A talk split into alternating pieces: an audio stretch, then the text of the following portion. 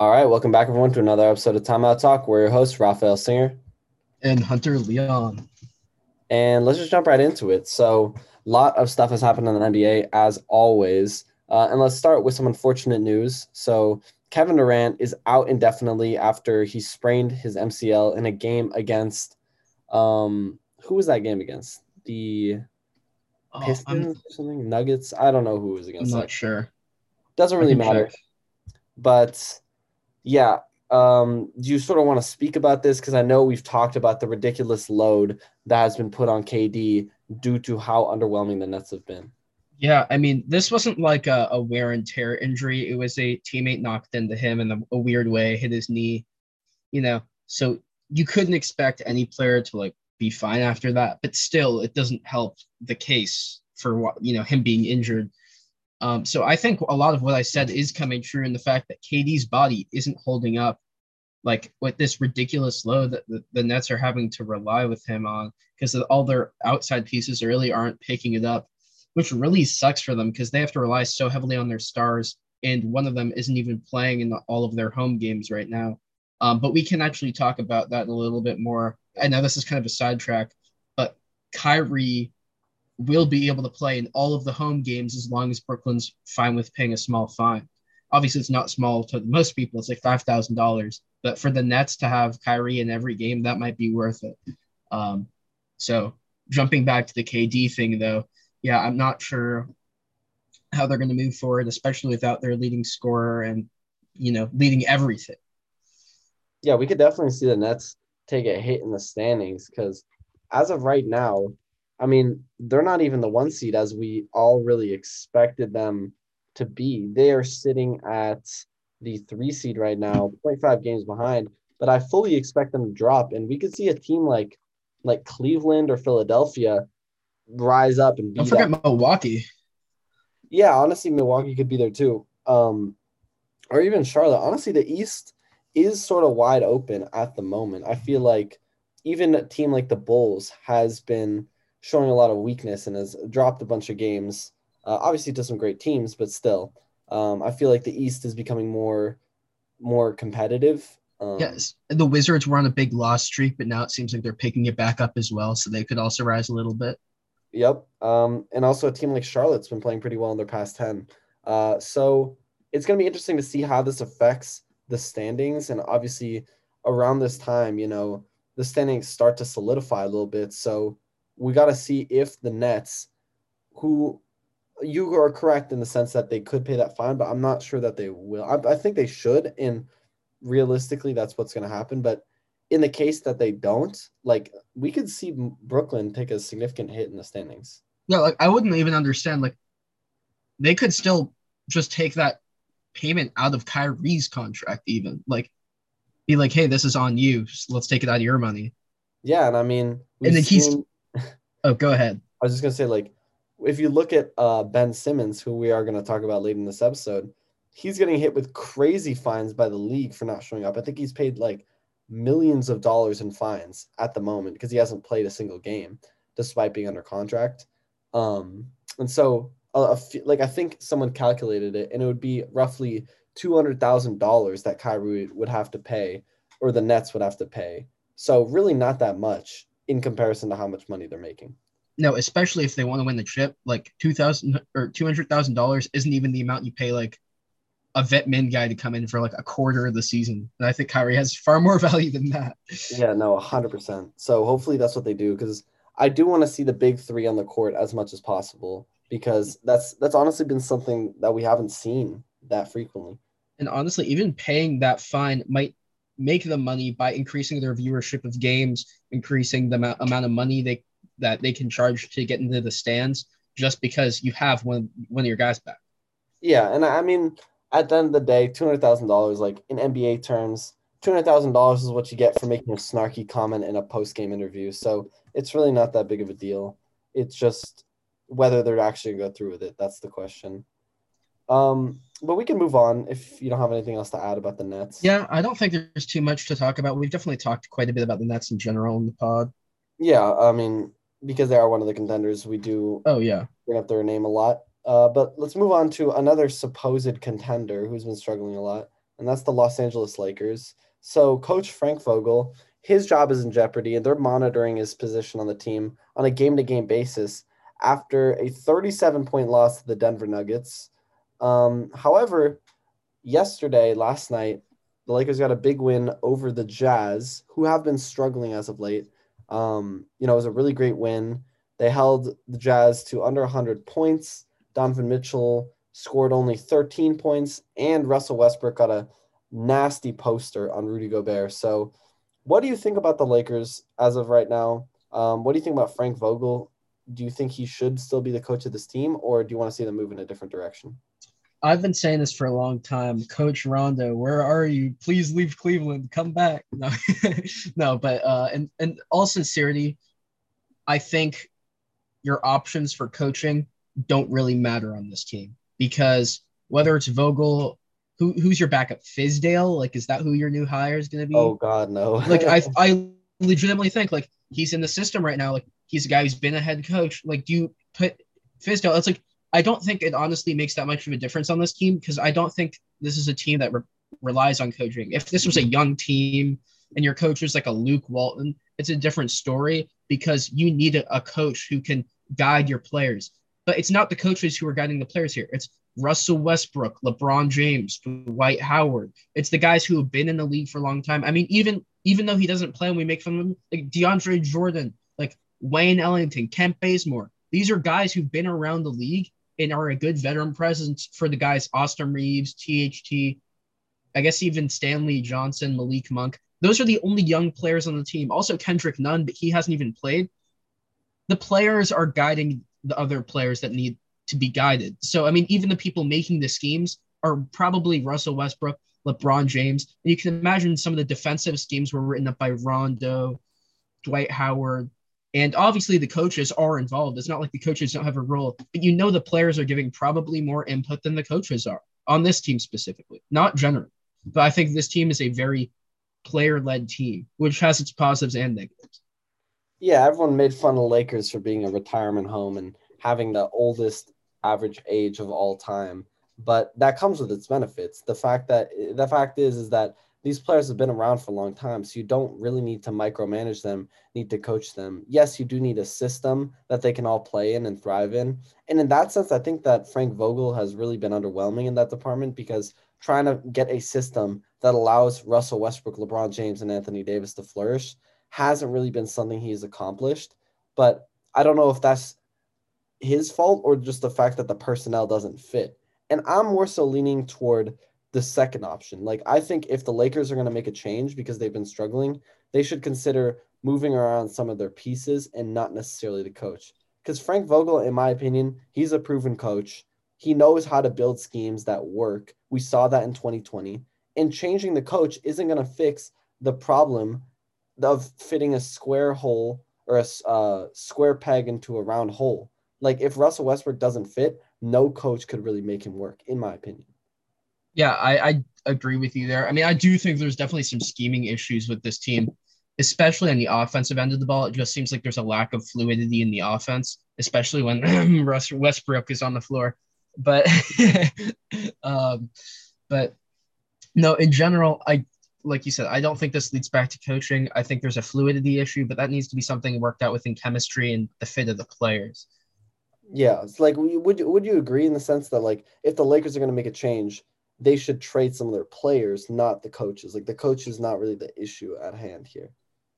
I honestly don't think that there's much the Lakers can do that would really make this team all that much better. I think it really comes like as far as trading pieces goes. I don't see a trade that would realistically happen that could improve the Lakers' odds of winning a championship.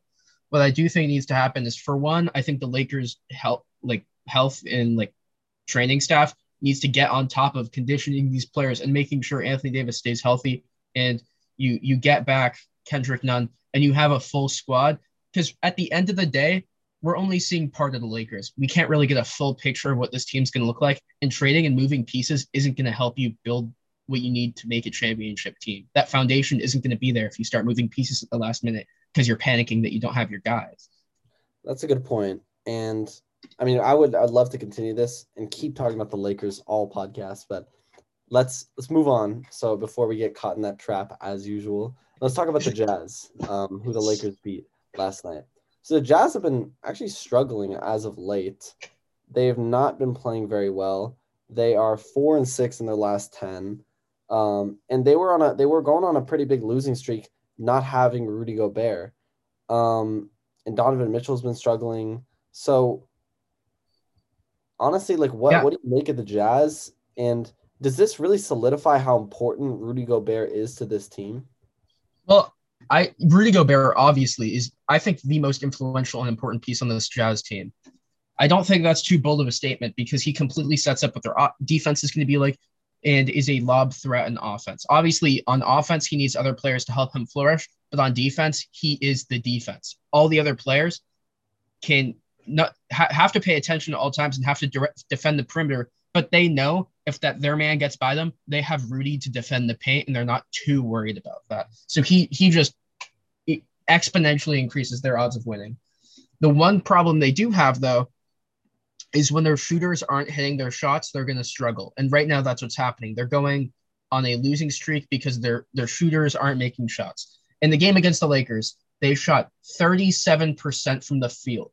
That is abysmal. That is really, really bad. And they shot 26% from three on f- almost 50 attempts. If you're shooting 50 attempts from three in a game, you better be hitting at least, you know, 40% of those, or you're definitely not going to win. I mean, look at this. Bojan Bogdanovic, one for nine. You have Jordan Clarkson goes two for 13. Rudy Gay is four for 12. These are not efficient or winning numbers. You have to have your guys hitting more shots than that. Donovan Mitchell, six for 18. If if all your big guys aren't hitting their shots, it's going to be really hard to win. And every there's I heard this last night during the game. The Jazz have been held under 100 points four times this season. They've lost every single game. Oh shoot. Um, sorry about that. But I guess that's the uh the alarm going off at the Jazz organization where they're like, maybe we need to make some changes because you know it's not really working out. Um, but in all seriousness, hope Hunter's okay. Uh I don't know what the alarm is. Yeah, um, I'm sorry. I don't know if you can hear me. I completely forgot there was a fire drill today at 4 p.m. no um, worries. Um so if you need uh, I could carry on the episode uh as you like walk out for a little bit. Yeah, um, I can pitch in a little bit. I'm gonna still be here, but yeah, you mind carrying on the episode for a little bit? No worries. Yeah. So um, let's move on from the Jazz. what an interesting interruption. But we're gonna move on to talk about uh, you know the Hawks who made a trade f- with the Knicks. Uh, they sent away Cam Reddish, and in return they got Kevin Knox and a first uh, from Charlotte. So this is a very interesting move to me. I think that it makes sense for the Hawks to ship out Cam Reddish because they are not going to pay him this summer. They just don't have the space with the money tied up with John Collins, Clint Capela, Trae Young, obviously, um, and you know guys like uh, Danilo Gallinari, Kevin Huerter, and so they just didn't have the money to retain a guy like Cam Reddish, even though he's been good for them. But I think this is a is a sort of a win-win type move.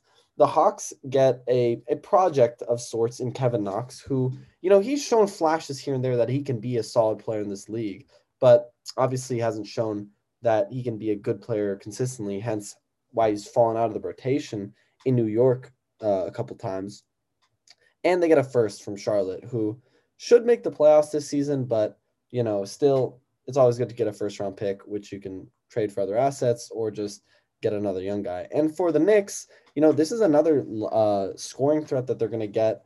Uh, Cam Reddish, great defender, obviously reunited with his Duke uh, classmate in RJ Barrett. All that's missing is Zion now. So maybe they want to make that happen. And I think that, you know, Cam Reddish is really going to thrive in this team because he's going to get a much bigger role. The Knicks don't really, or I mean, yeah, the Knicks don't really have that go to scorer. Like we're always giving the ball to this guy down the stretch. And um, they sort of score more by committee. Obviously, Julius Randle is the one option on this team, but some games it's Fournier, some games it's Barrett, um, other days it's um, I don't know, just a random guy off the bench. And so I think Cam Reddish is really going to thrive in this role. He's going to really be able to shine a lot more than he did on the Hawks, and we could even see him start. And so I think this is honestly a win-win type trade. Maybe Cam Reddish could have, or the Hawks could have gotten more for Cam Reddish, but all in all, I would say this is a solid trade, but isn't really league changing. Um, but let's go out west now, back west to the Trailblazers. Some big news for them, maybe a big change in direction because Damian Lillard is um, he's out due to an abdominal injury and a surgery that he got, and so he's going to be out six to eight weeks.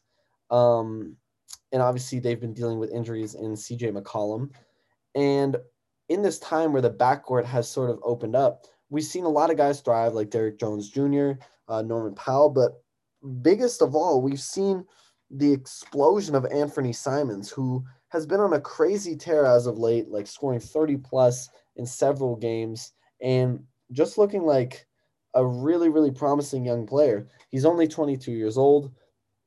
And so this might indicate that the Blazers might con- should consider, you know, maybe changing direction. Maybe they should rebuild because is this team going to win a championship as currently constructed, even if they were entirely healthy? No. You know, CJ McCollum is not good enough as the second option, along with Damian Lillard, to propel this team deep in the playoffs.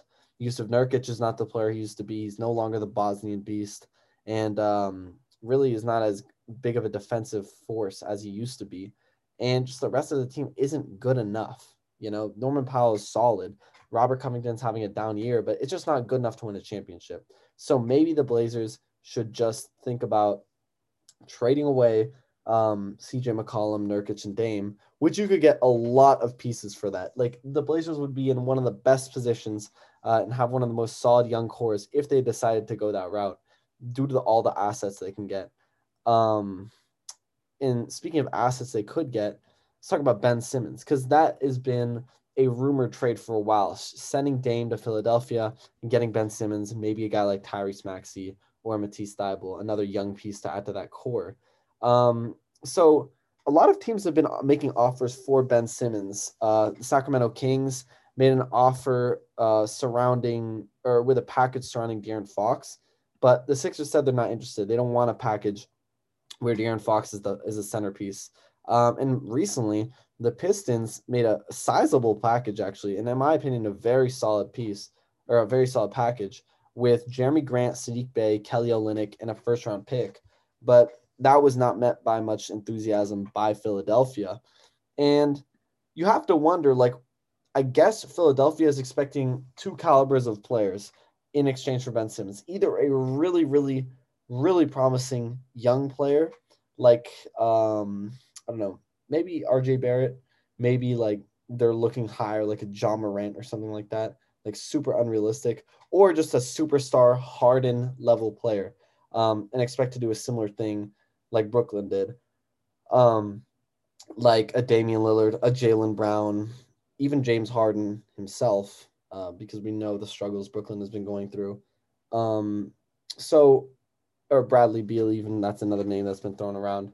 So if that is the case, then I don't know if we're to see Benson shipped out because say the Blazers don't decide to blow it all up and the Wizards have shown no indication they want to get rid of Bradley Beal. And the Celtics, yes, they've been struggling, but are they willing to trade such a good young player, Jaylen Brown, for Ben Simmons, who the last time we saw him, need I remind you all, he was pretty bad and got embarrassed in the playoffs and was one of the most clowned on players all of last season. So I don't know. Maybe Philadelphia should lower their expectations because even that Pistons package, right? Jerami Grant, Saddiq Bey, Kelly Olynyk. Let's break this down. In Jerami Grant, you're getting a very good player that's immediately going to be slotted into your starting lineup. He's going to be like a 15 point per game score on this team. He's going to give you some good two way play and is really going to be a complementary piece around Joel Embiid. Um, Saddiq Bey, you get a promising young player. He's shown a lot as a sharpshooter, um, and he's been playing very, very solid. And then we have Kelly Olynyk, who's going to be a good role player. He's going to come off the bench, and he's going to give you good spacing on the floor. And obviously, that first round pick just sweetens the deal even more. So you have to think like, if that piece that just makes Philadelphia better all around. if they don't want that, then they're really just gunning for a superstar or just like a, one of the best young players in the league. Um, and I think Hunter may be back. So welcome back, Hunter. Hunter, can you hear us? Yes, yeah. Can you hear me? Yeah. Um, I was just talking about the uh, the the Philadelphia 76ers and how they're very hesitant to part ways uh, with Ben Simmons for anything less than a superstar.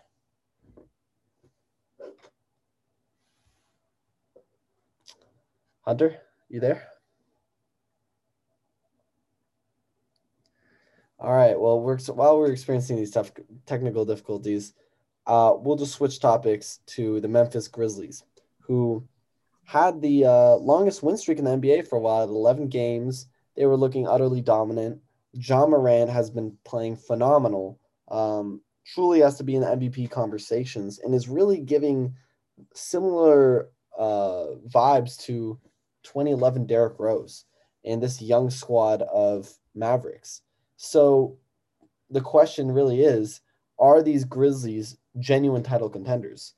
And I've heard a lot of different opinions around this topic, but personally, I believe that the Grizzlies just aren't there yet. I think that they're on the cusp of it. Obviously, they've outperformed all of our expectations, and the timeline has been shifted up more and more due to how well they've been playing. No one really expected Ja Morant to take this big of a leap, and guys like uh, Desmond Bane, who have been playing incredibly well, but I just don't think that they have all the pieces necessarily to to be title contenders.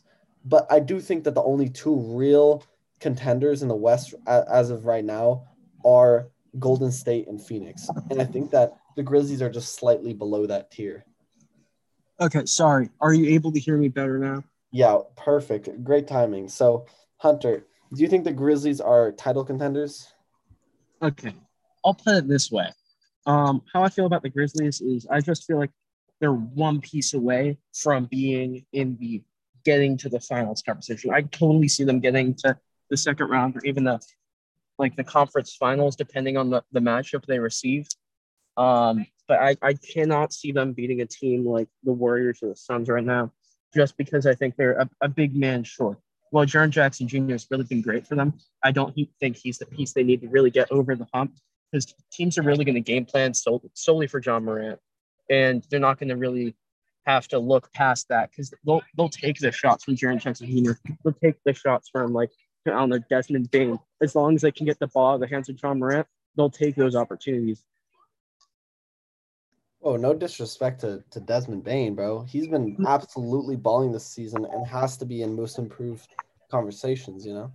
Oh, no, uh, no disrespect to him. But what I'm saying is Ja Morant is going to be their main focus. And once they focus on him, they can start to focus on the other guys. But it's going to be really hard for them to be the team like Golden State when Golden State's going to have three or four threats as opposed to one. Fair enough. And I would agree with that. I think that there's just a step below. And also, we, we got to mention Dillon Brooks, who's been one of the best two way players in the whole NBA this season. Um, obviously, has been out with injury for a little bit, but you know, once they get him back, that's going to help. But I would agree. I think that this team really is lacking like that veteran, not star player, but veteran like good player that can anchor this team because this is a very young squad. I think one of the oldest players they have on this team is Steven Adams, and that might be the only real vet that they have on this team.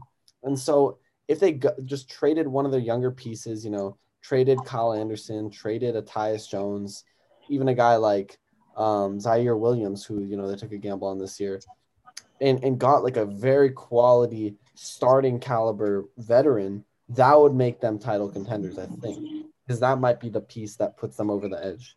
Yeah, I can absolutely see just getting an, another veteran piece or two, making a trade with the right team, and they're they're in a great position to be a title contender. I just think they need one more piece to get them over the hump, especially someone who's been there in the playoffs. Because I mean, well, the Grizzlies have been in the play-in tournament. They really don't know what it's like to, to play in a, a, a long playoff battle, and they just really struggle. But you know, try to be there. I mean, they kind of had that experience last year, was it? They, they beat the Warriors. Yeah, and then they right. took a game off the Jazz, but that wasn't real playoff experience. That's, that's that exactly that's what I'm saying. That's you have a series. You don't have you don't really have as much as much under your belt as a team like the Utah or the Warriors, like teams who have been there for years. Right. And, and sorry to be really quickly. I, I think my building's finally letting us back in. Sorry for all the trouble, listeners. Um, but I'm finally gonna be able to go back to my room and get in the pod. Awesome. Um, I mean, we're making it work. You know, this is a very, uh, very. You can't say this episode is boring. A lot has happened. Very eventful. Uh, that's the word I was looking for. Uh, but if you know, while you're getting back to your room, I want to transition to talking about Joel Embiid and the 76ers, who are only 2.5 games behind the first seed in the East. Um, and Joel is in MVP form. He's averaging 32, 12, and 4 over the past few games, scoring in every manner possible. You know, he's hitting faders, he's dominant in the paint, cashing his three pointers, really doing incredible things for a guy who's seven foot.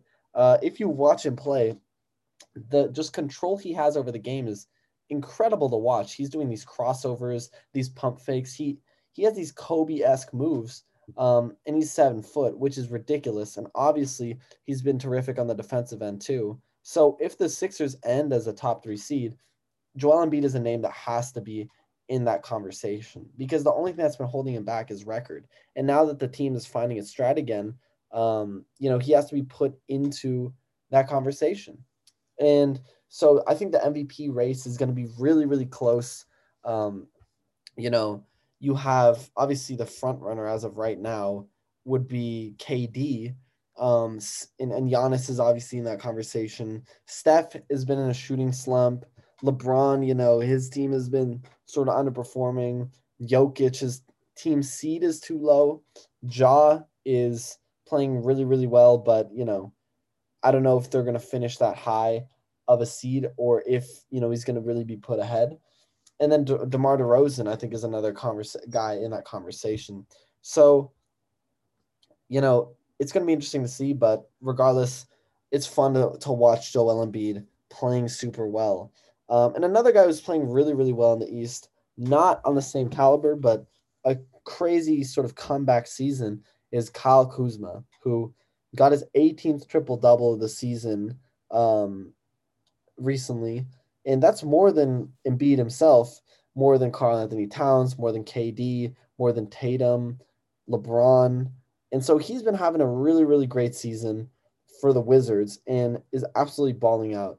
So Hunter is finally back, and which is great because I can ask him the question. Yes. Did the Wizards win the trade with uh for Russell or trading away Russell Westbrook and getting back Kuzma, KCP, and Montrezl Harrell? Oh, you gotta look at this, and there's only one right answer, and it's yeah. I mean, you see the Wizards, they go from having an all-star player who is not efficient, but's gonna get them to the playoffs, the eight seed, struggle through the season, but make it work. You take that and turn it into three quality, efficient role players, if not maybe even a borderline all-star on Kyle Kuzma with the right role and this team has looked incredible. I mean, you were talking about Montrezl Harrell has been very serviceable for them in his right role. Kyle Kuzma has been absolutely insane, averaging, like you said, he has the most double doubles out of like all these crazy players. He, you know, LeBron, especially Luka. Luka's the biggest shock to me. Luka's yeah. a guy who gets a ton of double doubles.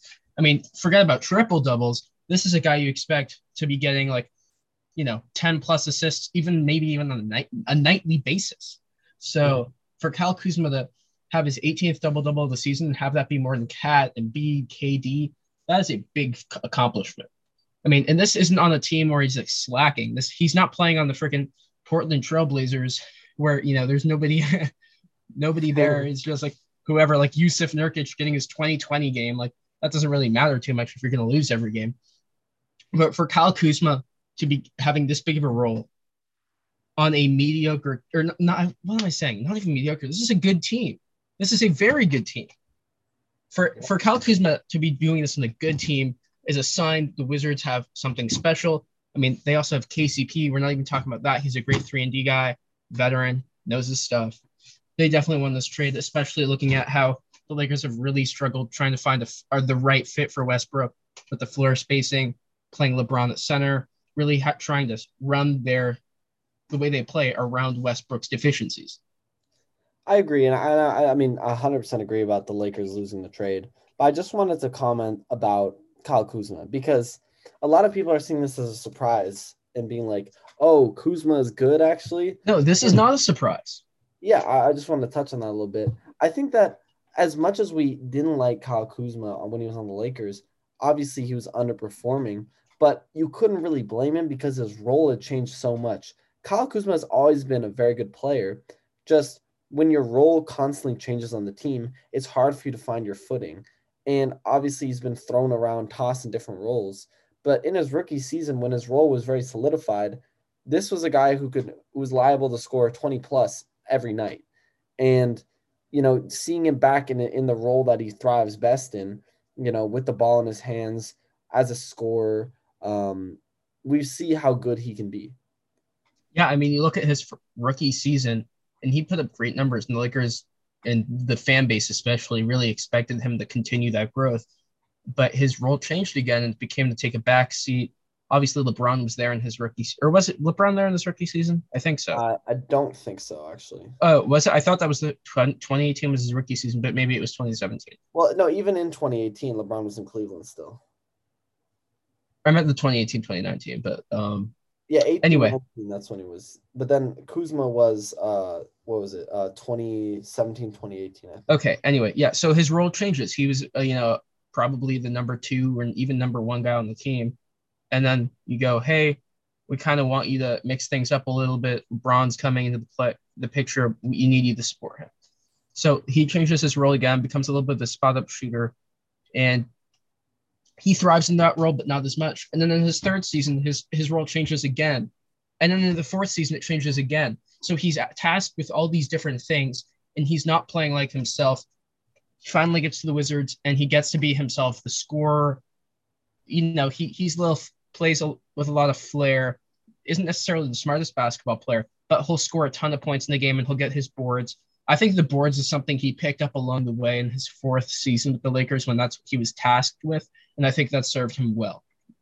100%. And we see that reflected in how many double doubles he's getting. So, you know, good to see Kuz balling out out there in, in Washington. Um, so let's move on to talk about the Dallas Mavericks. You brought up Luka, And while he hasn't played to the, our expectations, he's still been very good. But the Mavericks have been catching a lot of steam as of late. Uh, they're 25 and 19 right now, fifth in the West, and they've won nine of their last 10 games, including a win over the red hot Memphis Grizzlies, who are on an 11 game win streak. Um, they have the league's fourth best defense, surprisingly. And so, what do you credit their success to mainly? before we credit their success, I want to just talk about this a little bit. Like for the Mavericks, a team that seems pretty depleted. You know, it's really just Luka and Kristaps Porzingis has obviously stepped up this year. But when you think of the Mavericks, all you really can picture is Luka. For them to be fifth in the West, have won nine of the ten games, you could have expected that Luka was going to carry this team, but not to like this extent. I don't think that many people, especially in the stacked Western Conference, or at least people thought that you know this conference was generally stacked Obviously, it's a weaker year in the West, but it's still the Western Conference. A lot of ta- a lot, always a lot of talent. For them to be 25 and 19, fifth in the West, win nine of their last 10, that's a great sign for this team. Um, fourth best defense is the biggest shocker to me because this team, you know, you have Luka, who's not a defensive minded superstar. Even Kristaps Porzingis is an offensive minded player.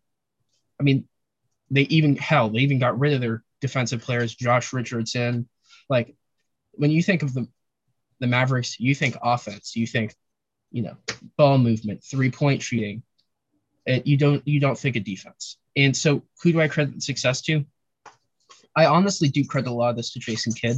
I think we had a lot of hate for Jason Kidd coming into this season, and I, I, am not sure that you feel the same way about me. But I think he unlocked something again in Kristaps Porzingis in the way his play style is. I think he really emphasized wanting to give Kristaps a bigger role. And I think he's successfully done that. And I do think that's a big part of this defense because Kristaps is averaging near two blocks per game. Yeah, and I mean, obviously, I think that like I wouldn't necessarily credit Jason Kidd because I don't see his coaching really reflected in like a lot of these players playing well. I just think it's them individually like stepping up and, and playing to their potential. Uh, I credit guys like obviously Porzingis for the defense, but a guy like Jalen Brunson has been a very, very solid player. Not only on offense, he's averaging like 16 points, but also on defense, he's been very good. And so I think he's really going to get a bag in this offseason. And he's been garnering a lot of interest from other teams. And so I think overall, uh, you have to do gifts. I'll should revise. I give some credit to Jason Kidd because he has built a good defensive scheme that is allowing them to make up for some of their weaker defensive players. Obviously, Luka, he's an okay defender, but you know he's not the guy you want guarding the other players, other team's best player. Yeah, I was um, also gonna say I I also want to give some love to uh, Tim Hardaway Jr. I think he's been pretty good for them this season. His efficiency has been great but he's been averaging almost 15 points per game. Same with uh, Dorian Finney-Smith has been really well good for them. He's been shooting 45% from the field, 40% from three, averaging 10 points per game. So they do definitely have those guys who have, have been surprises this season. They're not necessarily a deep team, um, but I think that they'll make their way definitely to the postseason for sure. And we'll see how far they can get. Uh, I know this isn't really something we planned out talking to a little bit, but we we talked about it with the Grizzlies. What do you think is this team's potential in the playoffs?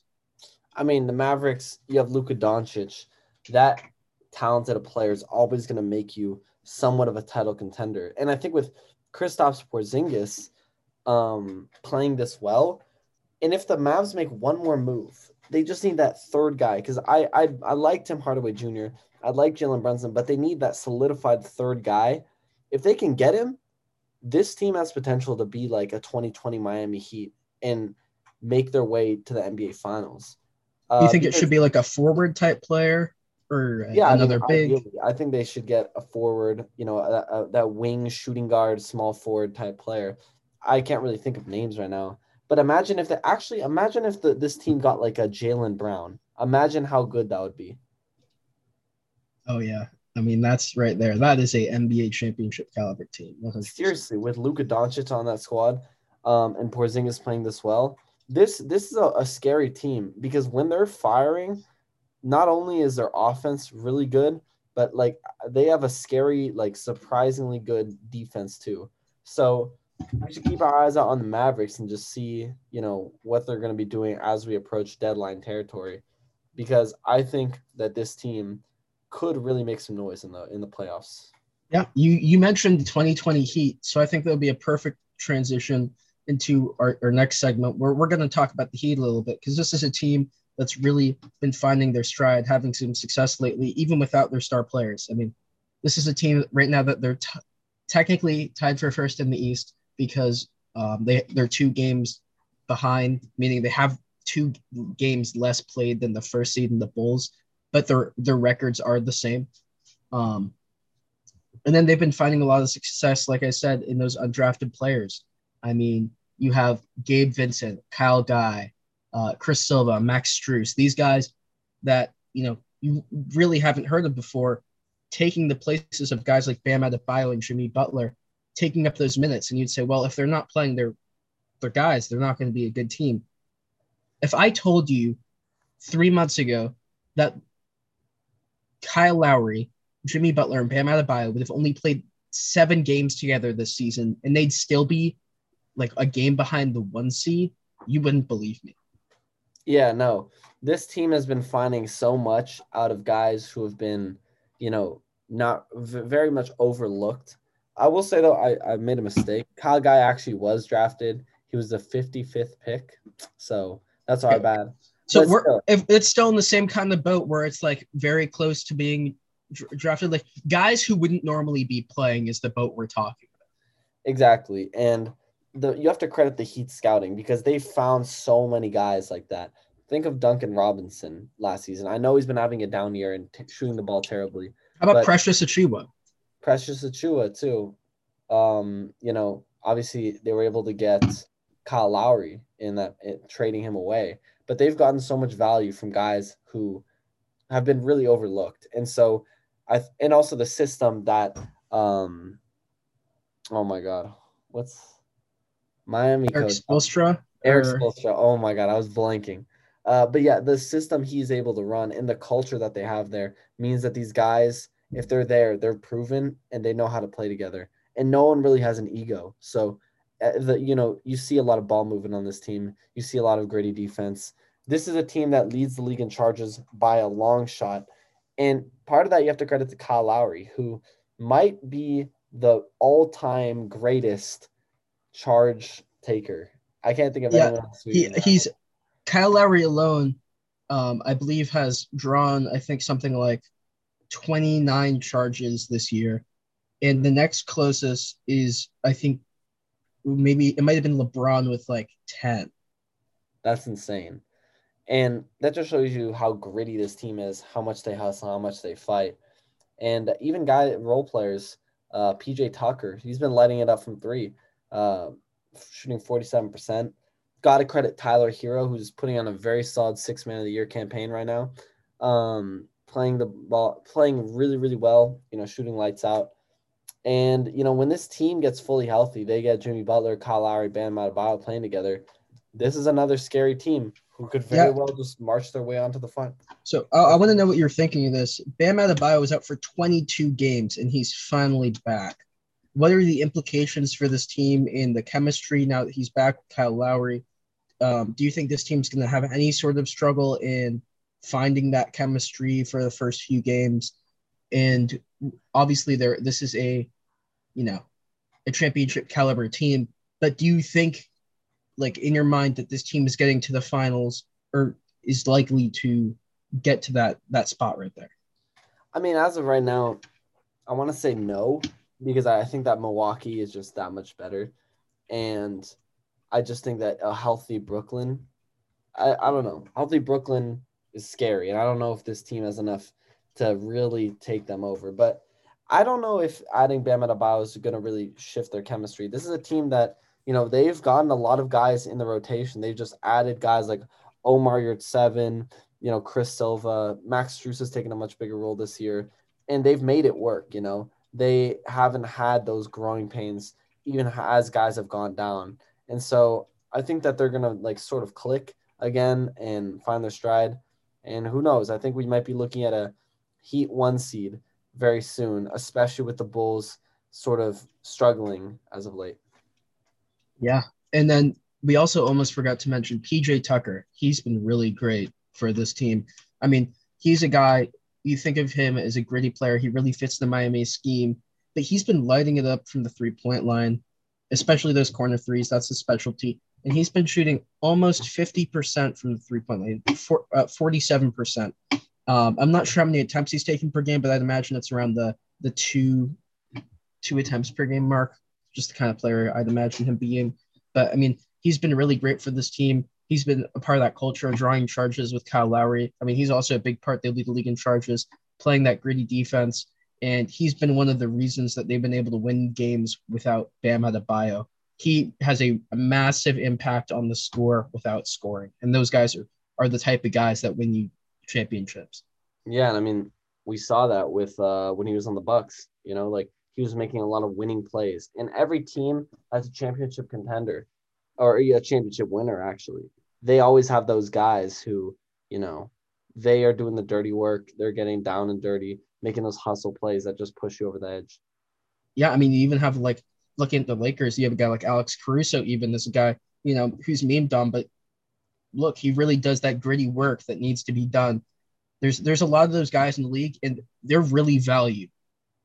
Yeah, and I mean, like even going back to 2019, Kyle Lowry, that's a guy who's like he's always taking charges, always jumping into the stands to save a loose ball and making those gritty plays on offense and defense that you need in order to win. So and I think the prime example is Draymond. Draymond's a Oh, great, great 100%, example of that.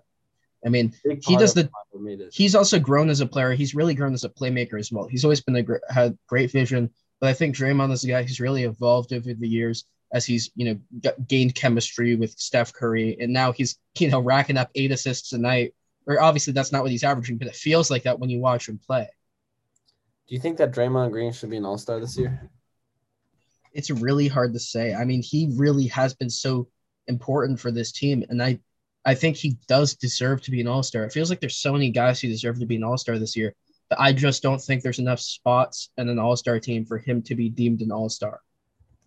I think that there is. I think there's more uh, spots than you think. Oh, actually, wait. In the West, it's like you're putting Brandon Ingram in that spot, or like who would you put in that Yeah, spot? like, Like, Paul George is out. Like he's Paul George might not play another game this season. So I I want to say like, look, Draymond is not averaging crazy numbers or anything. He's averaging. it like, could be Draymond. He's averaging almost like eight, eight, and eight. Um, I think he might. I think he might be like the first player. Is it like since Dennis Rodman or something to be an All Star without averaging double digit points? I think that be- was the yeah. Um, which would be crazy. Yeah, I mean, but I think he fully deserves it. He's been so integral to this team, and I think that you know he has been, uh, what do you call it? I mean, he's he's a three time All Star, and he's never been a, a type of guy to like put up crazy numbers, but like just how winning of a player he is, I think he deserves it, especially because the Warriors have been the one seed for so long, and Yeah. you know, If if Mike Conley could have been an All Star last year, Draymond definitely deserves to be an All Star this year. No hate on Mike Conley. Just don't think you deserve to be an All Star, my boy. uh, neither do I, uh, at least not this year, but. Yeah. I think that's a good place to call it. This has been a very tumultuous episode with the alarm, Yes, but a great one nevertheless. I, I apologize for the inconvenience to our listeners. You know, that is not something that's going to happen very often. Just part of living the college life, living in the dorms, fire drills, whatever happens, happens. And just got to roll with it, right? Yep, just roll with the punches. Um, but yeah, that'll be all for us today. Uh, we'll see you all next week. Thank you all so much for listening and take care. Bye bye. Bye.